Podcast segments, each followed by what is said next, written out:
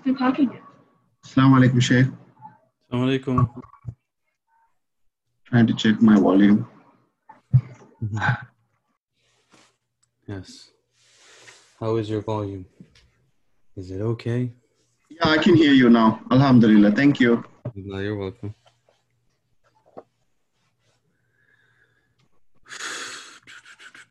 All right.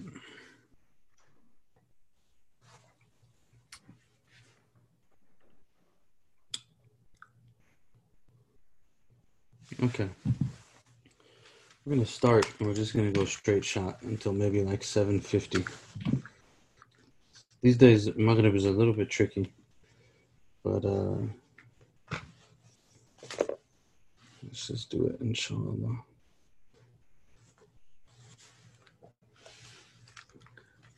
Okay. Inshallah.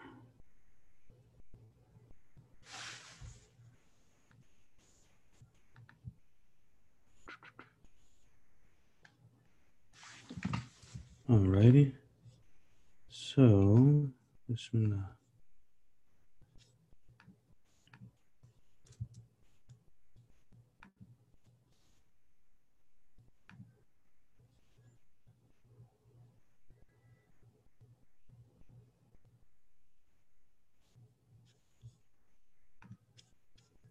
Uh, Okie dokie.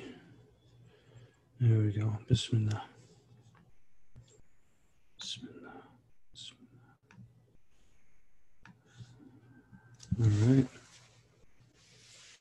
بسم الله الرحمن الرحيم الحمد لله رب العالمين وصلى الله وسلم على سيدنا محمد وعلى آله وصحبه وسلم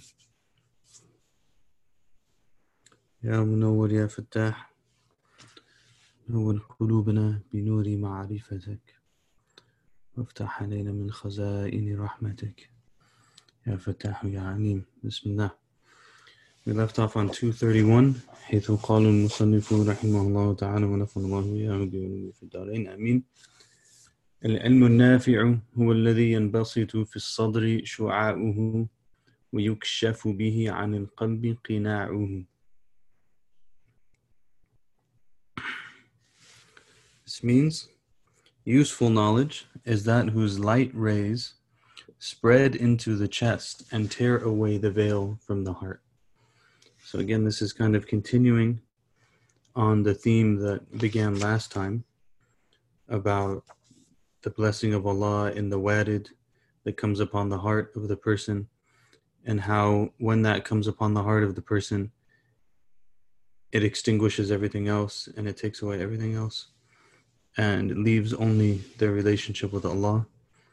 And so he says uh, this useful knowledge العلم النافع and a part of the dua of the Prophet وسلم, is he used to say, Allahumma inni as'aluka ilman nafi'ah. Oh Allah, I ask you for knowledge that is beneficial. And he used to make dua of protection from knowledge that is not beneficial. وَنَعُوذُ بِكَ مِنْ عِلْمٍ لَا يَنْفَعُ we seek refuge in you from knowledge which does not benefit. From knowledge which does not benefit. So, this is a really important concept. I'm hesitant to labor too much, but I think that it's important uh, to recognize that our way is a way of intention, and our way is a way of uh, intention and our way is a way of trying to do that which is best and to do that and to pay attention to the long term consequences of the things that we do. So it's not just you do whatever you feel like, but that there should be some sort of purpose in it. And so knowledge is very similar. That we don't seek knowledge just for the sake of it. We seek it because there's some sort of benefit in it. And here we have to be very careful because we live in a time where our access to information is extremely high. That information does not always translate into actual knowledge, nor does it necessarily translate into sort of any sort of practice, nor does it necessarily translate into anything beneficial. And so we have to be very careful, you know. What is this knowledge that we have and why are we that we're seeking and why is it that we're seeking it and what sort of benefit does it have?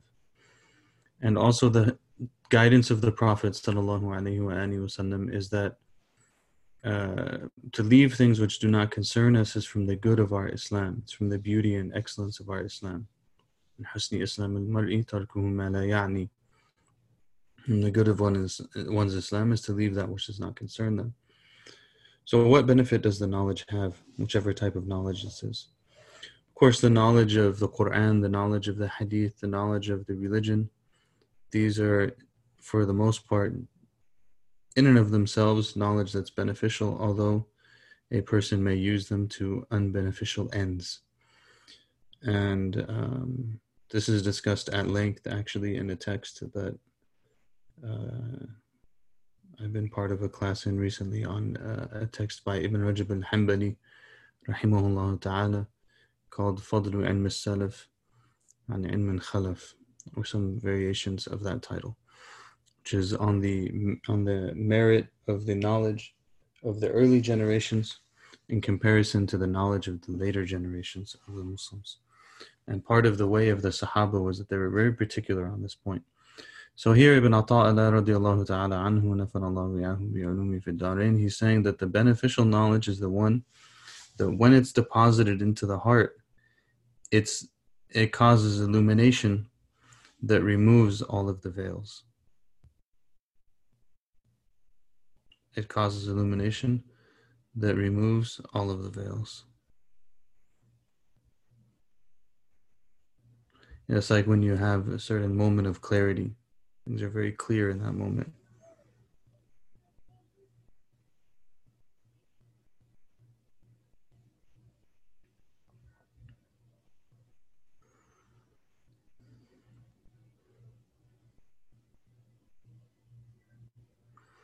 الجنيد رضي الله تعالى عنه Imam al-Ta'ifa the Imam of the people of Ihsan he said العلم أن تعرف ربك ولا تعدو qadrak. said, knowledge is to know your Lord and to not overstep the boundaries of your qadr. Do not seek to go beyond the boundaries of your qadr.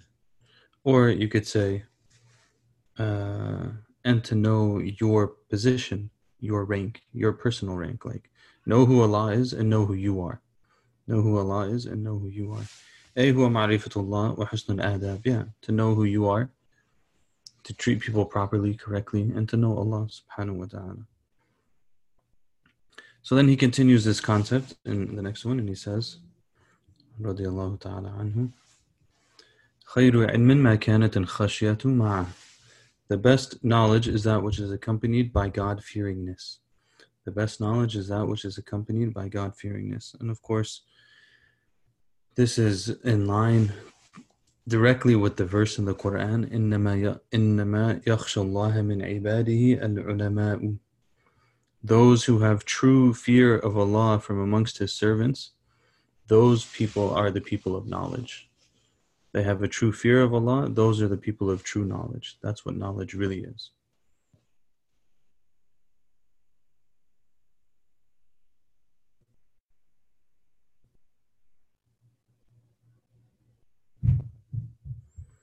You know, right now,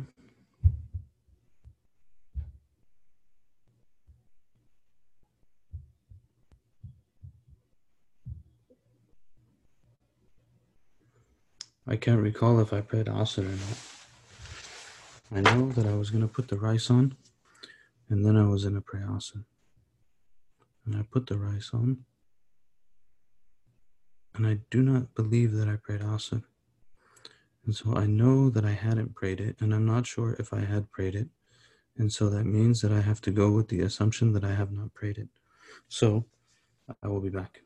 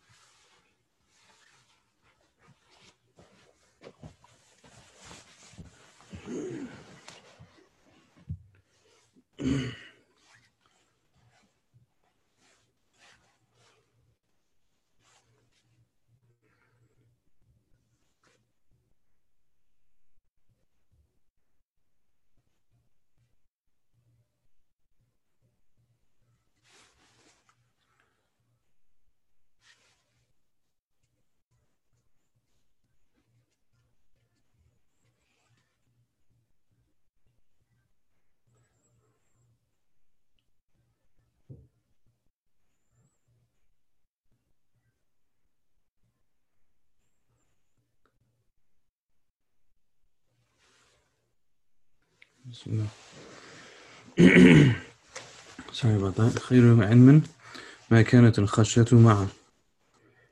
The ones who have the true knowledge of Allah is a knowledge that's expressed in fear and wariness of Allah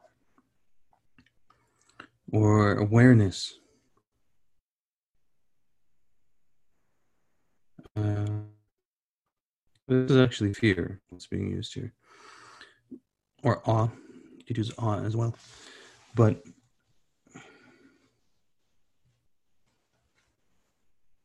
that's one of the signs.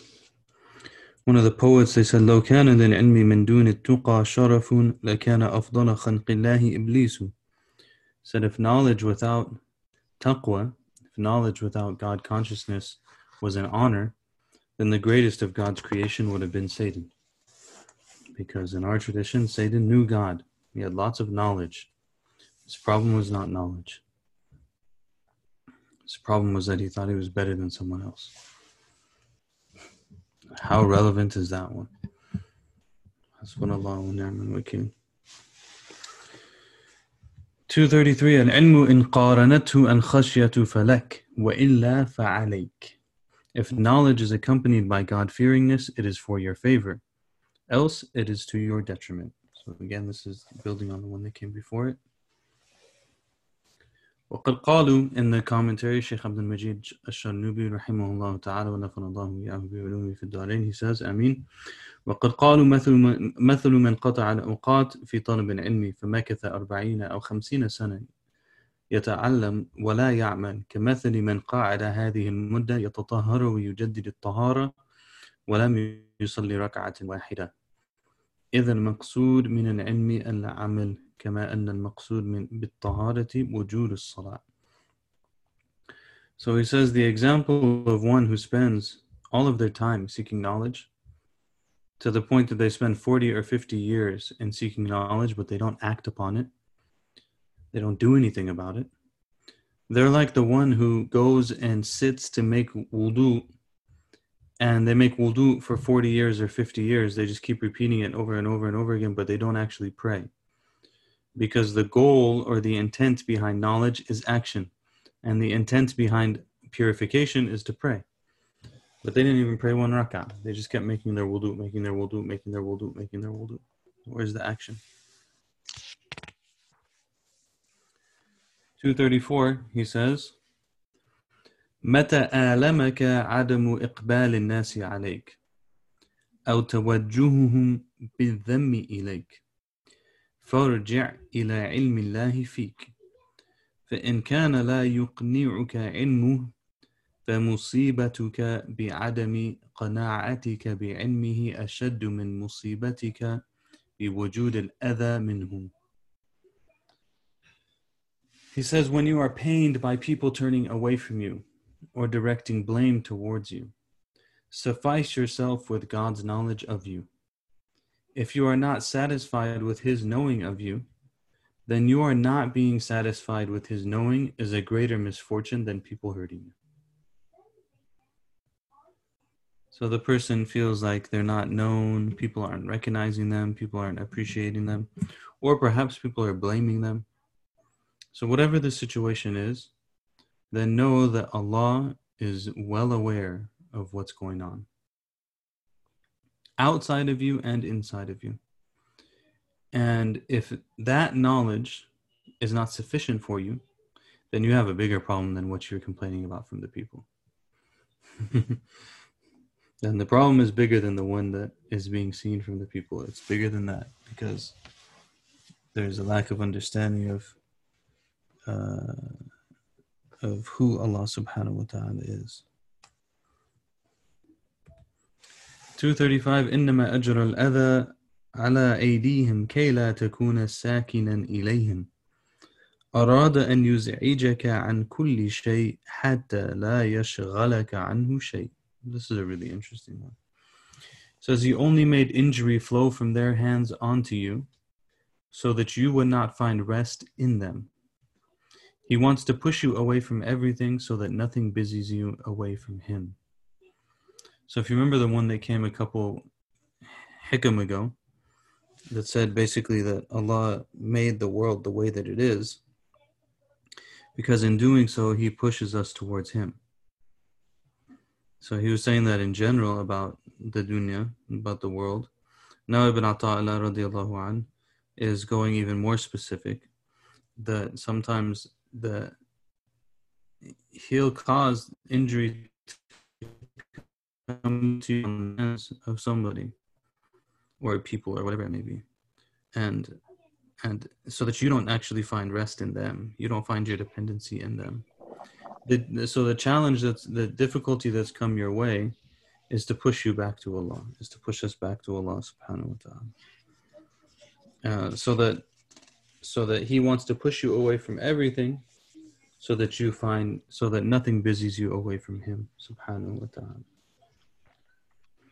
قال أبو الحسن الشاذلي رضي الله تعالى عنه آذاني إنسان مرة فدقت ذرعا بذلك فنمت فنمت فرأيت uh, let me just update this real quick فنمت فرأيت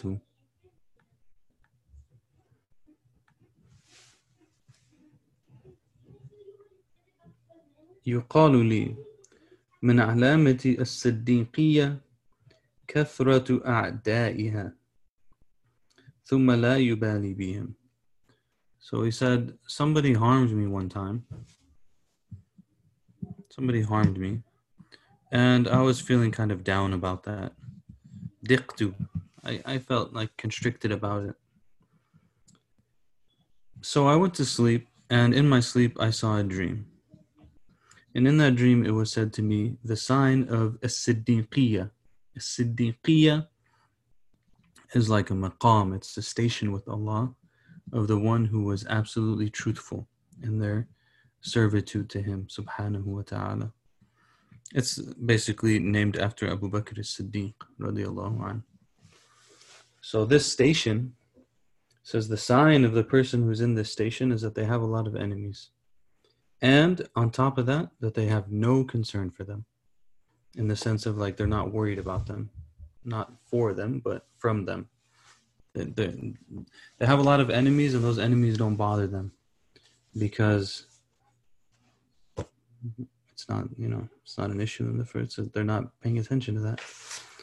Um, they're only paying attention to Allah. 236 إذا علمت أن الشيطان لا يغفل عنك فلا تغفل أنت عمن ناصيتك بيده If you know with certainty Oh, when you know that the devil does not forget about you, do not forget about him in whose hand is your forelock. So you know that the devil doesn't, shaitan doesn't forget about you. So you and I don't forget about the one who controls everything about us, which is Allah subhanahu wa ta'ala. Ibn Abbas radiallahu anhuma, he said, من بين أيديهم من بين أيديهم اشككهم يعني this is on the uh, this is about shaitan, right?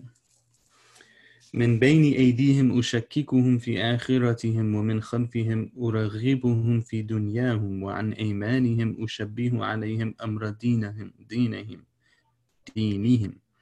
وعن شمائلهم أزين لهم المعاصي وأحقق لهم وأحقق لهم الباطل. So shaitan about shaitan from in front of them I cause them to have doubt as to their hereafter.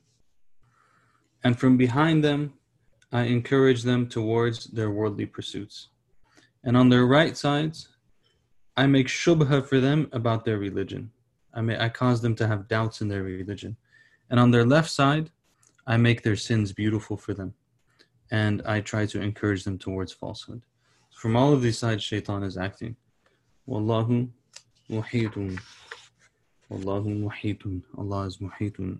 He's encompassing of everything, subhanahu wa ta'ala.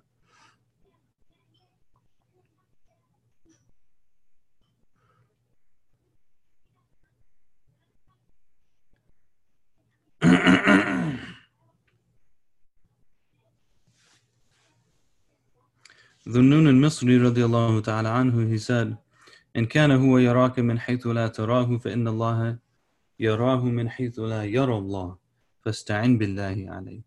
Says about shaitan because it says in the Quran that the jinn they see us from where we do not see them. Uh, you know, they see us and we don't see them. So Dhunnun and one of the highest people, he said, basically, although he, Satan, can see you and you cannot see him, then Allah can see him from where he cannot see Allah.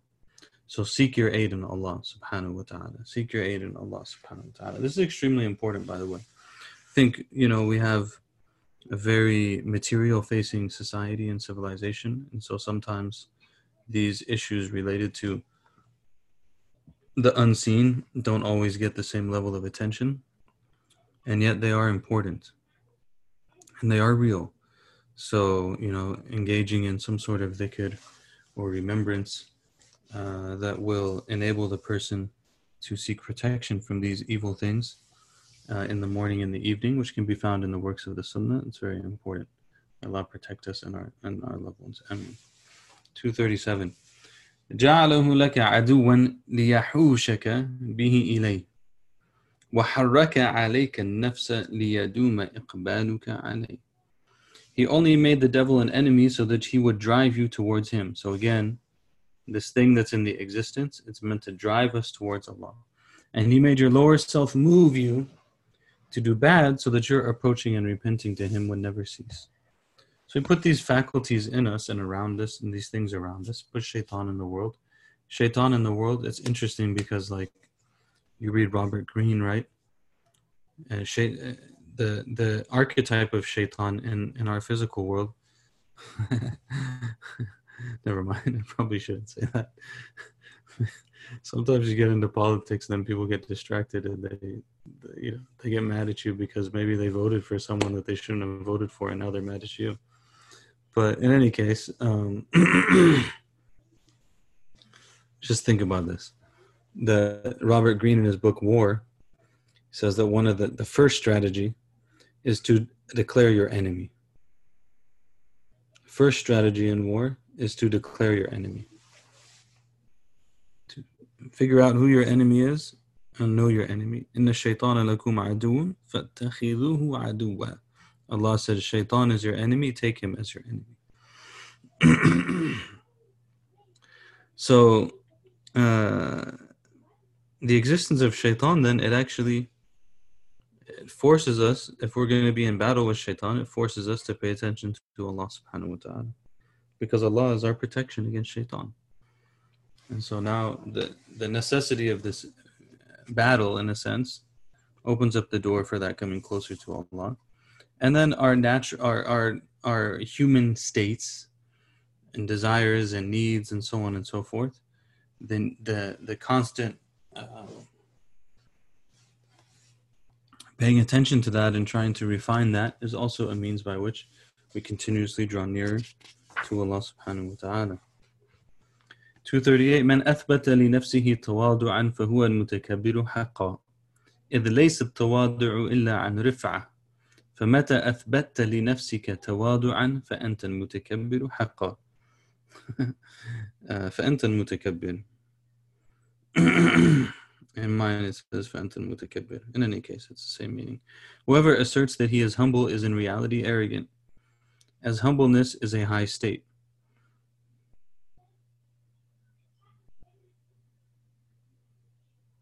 Mhm.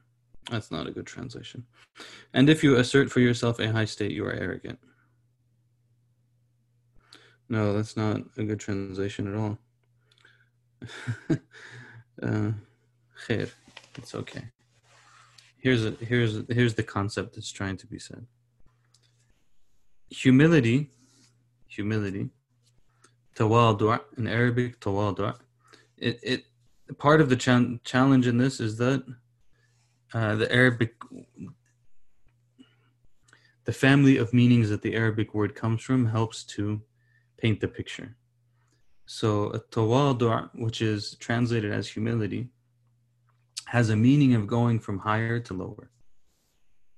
has a meaning of going from higher to lower. So it says, إِذْ لَيْسَ التَّوَاضُعُ Because humility cannot occur إِلَّا عَنْ رِفْعَةٍ It cannot occur except from a position, position of elevation. So this is not what it says here. As humbleness is a high state, that's not what it says. It's saying humi- because humility and humbleness cannot come tawadu, the actual word cannot exist if there's not a descension from a place of elevation. So if you're saying that you if, if one is claiming that they're humble, then in the same statement of claiming humility, they also claimed it, that they were actually higher than that and they came down.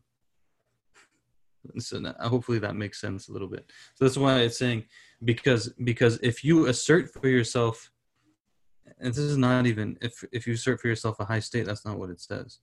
إذا أثبت لنفسك تواضعا if you assert for yourself a humbleness, then actually you're arrogant because you've you asserted that in asserting your humbleness, you also asserted that you actually deserve to be at a higher level and you came down from that level out of your humility. But so you're saying actually that you're that you're arrogant.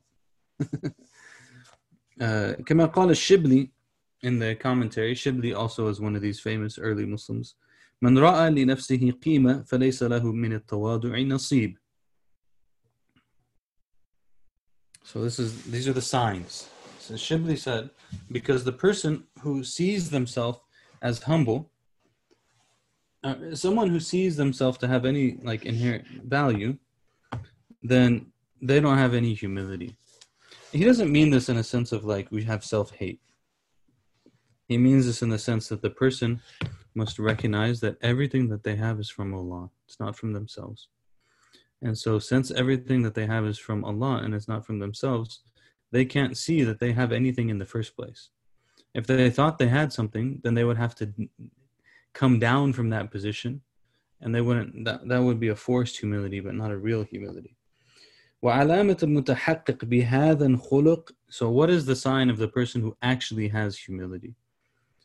أن لا يغضب إذا عُتب That they do not become angry if they are criticized. ولا يكره أن يذم أو يقذف بالكبائر And they don't mind if people say bad things about them. ولا يحرص أن يكون له عند الناس قدر أو جاه And they have no kind of like um, efforts towards having a position of respect and like station with the people. It's not their concern at all. That's the sign of that. وقال Abu Yazid, another one of these early uh, people who is really famous, Abu Yazid al-Bastami, ما دام العبد يظن أن في الخلق في الخلق من هو شر منه فهو متكبر.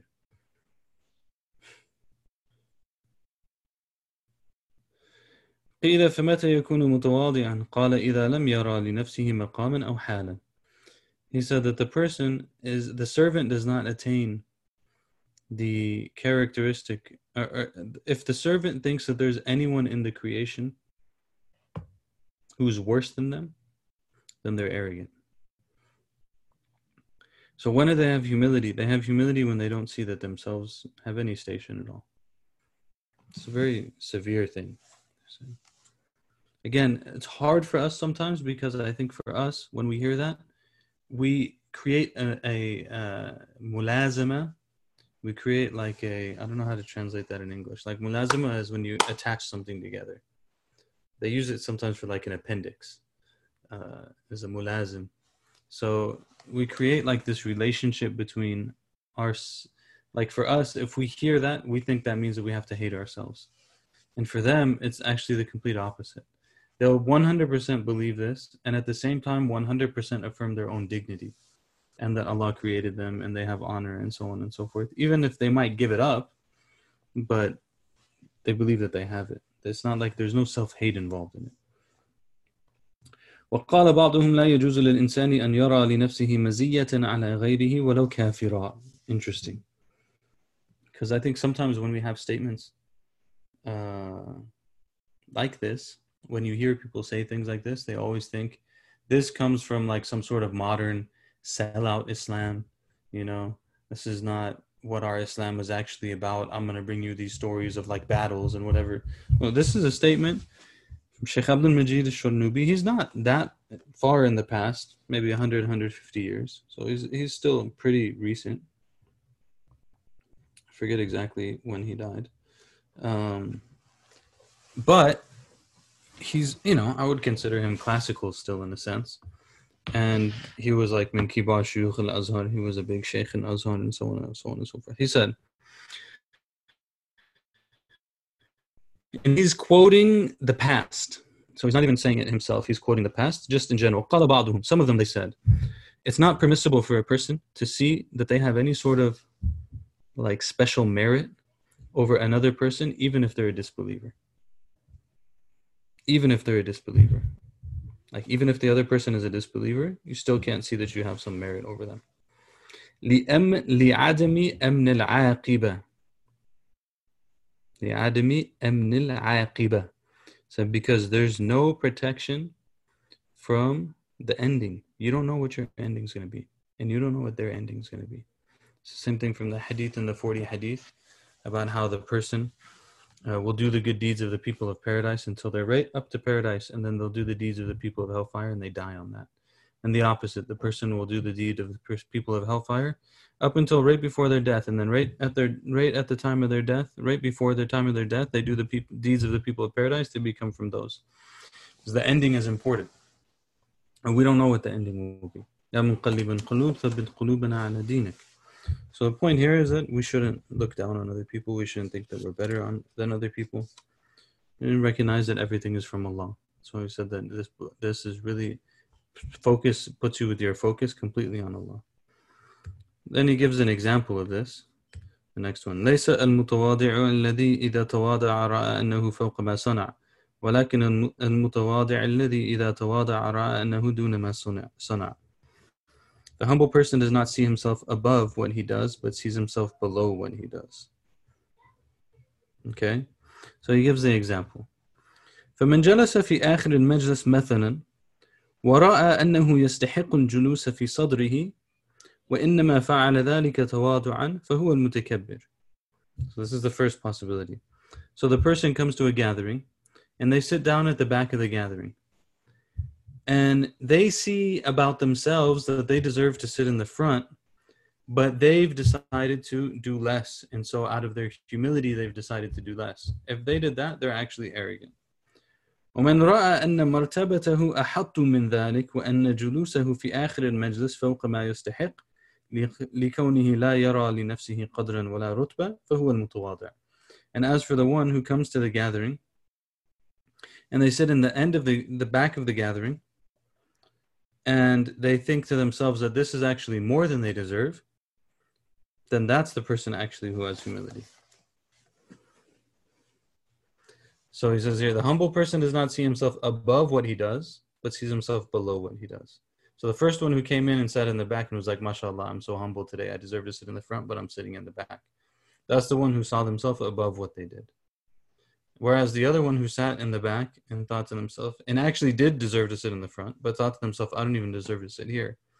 I should I should sit further back. Then they that's actual humility. Uh, there's a statement I, I read recently about Sheikh Ash-Sha'rawi, rahimahullah ta'ala, who was a very famous commentator on the Quran in the modern period, who literally millions of people used to listen to his tafsir live because it would be broadcasted and like the whole country would shut down, you know, because everyone's sitting down in front of their TV to watch. SubhanAllah. When if you wanted to watch something, you had to watch it live. And so you were experiencing it with other people, not on your own timing.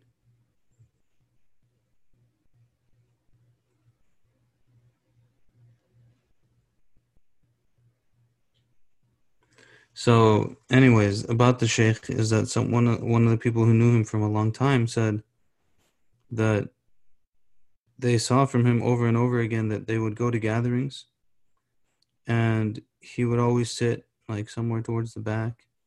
He would never speak. He didn't have anything to say. He would just sit and join the gathering and let other people talk and so on. And Not let other people, other people talk, everything else and the person who's telling the story said they think that that's the secret and why Allah gave him so much ability to speak and gave him so many people who wanted to hear what he said was because of his humility. He didn't even he would come in these gatherings, even though he was the most knowledgeable person probably in them, he wouldn't see that he has any business speaking in the first place. Allah forgive us. What if we downplay ourselves so much that we do not do anything at the end, thinking we are not good enough to do things? Yeah, that's a good question. You see, this should not infringe upon our responsibilities. So, like, I'm too, you know, I'm not good enough to do this, I'm not good enough to do that. There's things we still need to do. We have responsibilities to our families, we have responsibilities to our communities, we have responsibilities to the world around us. And uh, we're still responsible to those things and uh, so we may feel like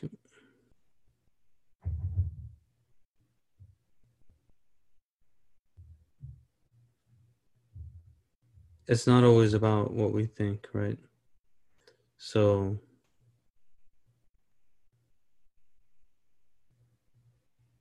if you take like what Malik said, Imam Malik said, I didn't give fatwa until 70 of the people of Medina said that I could. 70 of the scholars of Medina said that I could. So he could have said, No, I'm not good enough. But eventually, all of these people said that he's good enough and he needs to do it. And, um, you know, we have responsibilities and we do them out of the responsibility. Um, and we are capable of doing things. You know, we shouldn't turn this into a paralysis cannot turn this into a paralysis. Allah help us. Um, So we have to balance it a little bit. التواضع الحقيقي هو ما كان ناشئا ما شاء الله عن شهود عظمته وتجلي صفته. So this is maybe also something that will help. Um, التواضع الحقيقي هو ما كان ناشئا عن شهود عظمته وتجلي صفته. So where is it going to come from then? Where is the true humility going to come from? Where is the true humility going to come from? Real humbleness issues from forth from witnessing his tremendousness and lofty attributes.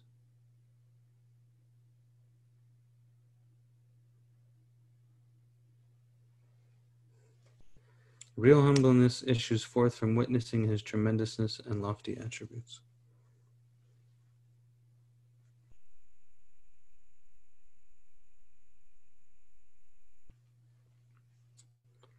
Um, so basically, this is saying in the next one after it's going to say it too, is that we don't attain humility only by like being like, oh, I'm just so worthless. That's not how we attain humility. We attain humility by recognizing how great Allah is. And so, what Allah tells us to do, we do. And we don't like, uh, you know, mm-hmm. the humility doesn't come from hating ourselves, it comes from loving Allah and knowing that Allah is la hawla wa la quwwata illa billah and that Allah is powerful, and that Allah is knowledgeable, and that Allah is merciful, and that, and that, and that, and that all of these things. There's a question within marriages and families is praise okay in order to encourage one another, yet we do fear becoming too attached to people's praise. Yes, we should praise people. There's nothing wrong with like praising people, especially if like they did something or there's, you know, it's not like every single time we see them, mashallah. Every time they open their mouth, mashallah, you're the smartest person on earth. Mashallah. Like not quite like that, but um, yesterday in the Shama'il class, we had that description of the Prophet sallallahu alaihi wasallam, uh, where it said that he would not accept praise except in response to something that was done. So, you know, maybe you help someone and they say, Thank you. That was very helpful of you. I appreciate it. Alhamdulillah. There's nothing wrong with that. But it should be in response to something. Right and uh, and then that's for the person who's giving it for the person who's receiving it you know try not to become too attached to it we try to stay focused on the principle but these things also like human beings we we, we like it's okay to be natural about human relationships and to just have ihsan in them to try to do what's best in them لا يخرجك عن الوصف إلا شهود الوصف لا يخرجك عن الوصف إلا شهود الوصف You cannot leave your attributes without seeing his attributes. You cannot leave your attributes without seeing his attributes. So what does that mean? أي لا يخرجك عن وصفك النفساني إلا شهود الوصف الرباني. فإذا لم تشهد عظمته وكبرياءه وجلاله فلا تتوهم لك نصيبا من الوضع الحقيقي. فقف عند حدك واعرف قدر نفسك ولا تدعي أحوال الرجال قبل أن تظهر تظفر بالنوال. He gives a hard one there. He says, you will not be taken out of your base, base nefsi, egotistical attributes, except by witnessing the divine attributes of Allah subhanahu wa ta'ala. So if you haven't witnessed His majesty and His grandeur and His might and all of these kind of things, then don't fool yourself for a second thinking that you have any sort of true humility. So stay in your lane and know your limits. And don't claim to be something that you're not. he says that's what the Sheikh says here in the commentary, it gives you very hard. But the point is again this idea that if one is to attain true humility, they attain true humility through witnessing God. Through witnessing God. That's how we, we attain it. We see Allah's grandeur. We see Allah's might. We see Allah's power.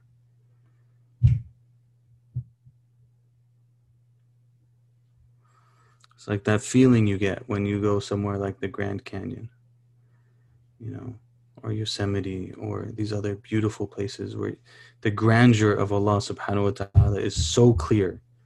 They, and, and what does the person feel in themselves is just like a, a meagerness, a humility that they wouldn't feel otherwise. Right.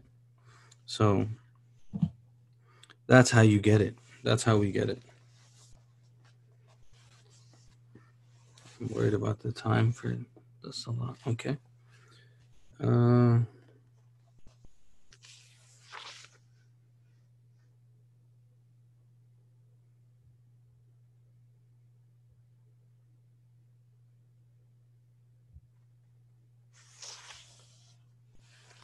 لا يخرجك okay I did that المؤمن يشغله الثناء على الله عن أن يكون لنفسه شاكرا وتشغله حقوق الله عن أن يكون لحظوظه ذاكرا The believer is busied by the praise of God from being regard, regardful of himself, and he is busied by the rights of God from remembering his selfish shares. So, what is the state of the believer? The believer is so busy praising Allah that they can't praise themselves. You know, a lot of people were like that. You know, we do something like, MashaAllah, I, I did that thing, that thing was really good. I really did that good thing. I really accomplished that thing that was really amazing. So we spend all this time making dhikr of ourselves. We make the remembrance of ourselves and praising ourselves and everything else. The believer is so busy with the praise of Allah that they can't remember themselves. And they're so busy with the rights of Allah that they're that that occupies them from thinking about their own needs so to speak. Like, I need this and I need that, and my right is this and my right is that, and so on and so forth. They're worried about their responsibilities. They're too worried about their responsibilities to claim their rights. Can that lead to some sort of oppression and so on? Yeah, there's extreme possibilities in there. But the general idea is that the individual is more uh, preoccupied with their responsibilities than they are with their rights. 243 ليس المحب الذي يرجو من محبوبه عوضا أو يطلب منه غرضا فإن المحب من يبذل لك ليس المحب من تبذل له The true lover is not he who hopes for compensation or seeks his own aim from his beloved. Rather, the lover spends himself on his beloved. The lover is not he who expects his beloved to spend on him. This is what is love? This is about this is about our love our love relationship with Allah. What does it mean to love? To love is to not seek anything from the beloved, rather, to just give ourselves over to the beloved. So we don't seek from Allah, we just give ourselves to Allah. Yeah. Spend ourselves on Allah.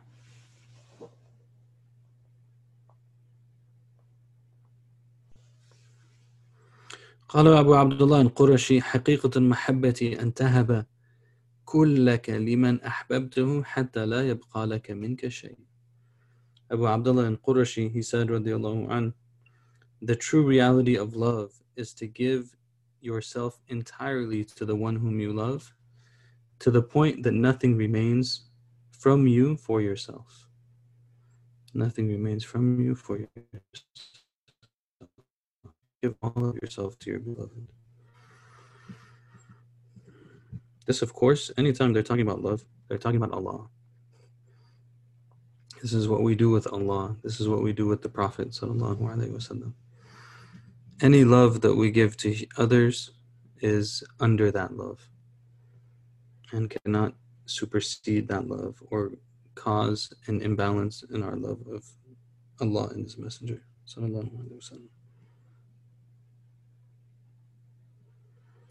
And 244, Lola Mayadin an-Nufus. We'll stop on this one because it's beautiful. Lola Mayadin an-Nufus ma تحقق sayru sa'irin. إذ لا مسافة بينك وبينه حتى تطويها رحلتك ولا قطعة بينك وبينه حتى تمحو تمحوها وصلتك. So he says, if it were not for the battlefields of the lower selves, there would be no travel for the travelers on the path. since there is no distance between you and him that your journey would shorten, and there is no separation between you and him that your reaching him would eliminate. So this is what? If it wasn't for Mayadin an-Nufus, Mayadin an-Nufus is like the battleground of ourselves, the battlefield of our lower selves, the battle against our anger and our arrogance and our selfishness and all of these type of things. If it wasn't for that battleground, there's no path actually to even be traveled for those who are traveling on the path towards God because there's no distance between us and God in the first place. And there's no separation between us and Him in the first place. It's only because of that preoccupation of the battlefield of the self that there's anything there in the first place. Otherwise, there's nothing there. And of course, in this context, it's always reminiscent of Rabia al Adawiyah, where. Uh, one of the righteous people, he said, if you keep knocking on the door, eventually there will be an answer. And he was saying this about Allah, like you keep knocking on the door, eventually you'll get to Allah. You keep trying, eventually you'll get to Allah. And Rabia, she she heard this and she responded to him saying, like, what are you talking about? There's no door. like, why are you knocking on the door? The door doesn't even exist. There's nothing. It's just and Allah. Allah's right there. There's no there's no journey. It's just Allah but the journey is trying to get through all of the clouds it's like um you see that sometimes in like cartoons you know where there's someone who's trying to like go somewhere and then a little like battle comes out and the cloud goes up the huge cloud goes up goes up goes up goes up and they walk into the cloud and everyone else is like fighting each other and everything and then they just take one step and they're outside the cloud and they're on the other side and everyone the battle's still going on it's like that you know the battle is there, like everything's happening, the nefs is happening, everything is happening, but then it's just not there actually in the end. So Allah subhanahu wa ta'ala make things easy for us, inshallah. So we'll stop here, inshallah, in 245. Uh, there's 264. So, alhamdulillah, we're. Um, I've actually never read this book with with um, like in a in a teaching setting to the end. Like I've started teaching it in different places, but we never finished it. So I'm excited for this opportunity with you all. Alhamdulillah Rabbil Alameen. صلى الله وسلم على سيدنا محمد وعلى آله وصحبه وسلم سبحانك اللهم وبحمدك أشهد أن لا إله إلا أنت نستغفرك ونتوب إليك Fikum. If there's nothing that's pressing, we can break for Maghrib, inshallah.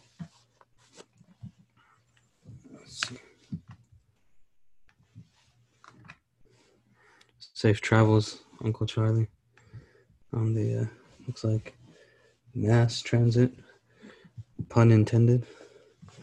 Uh, Alrighty. We'll see you all when we see you, inshallah.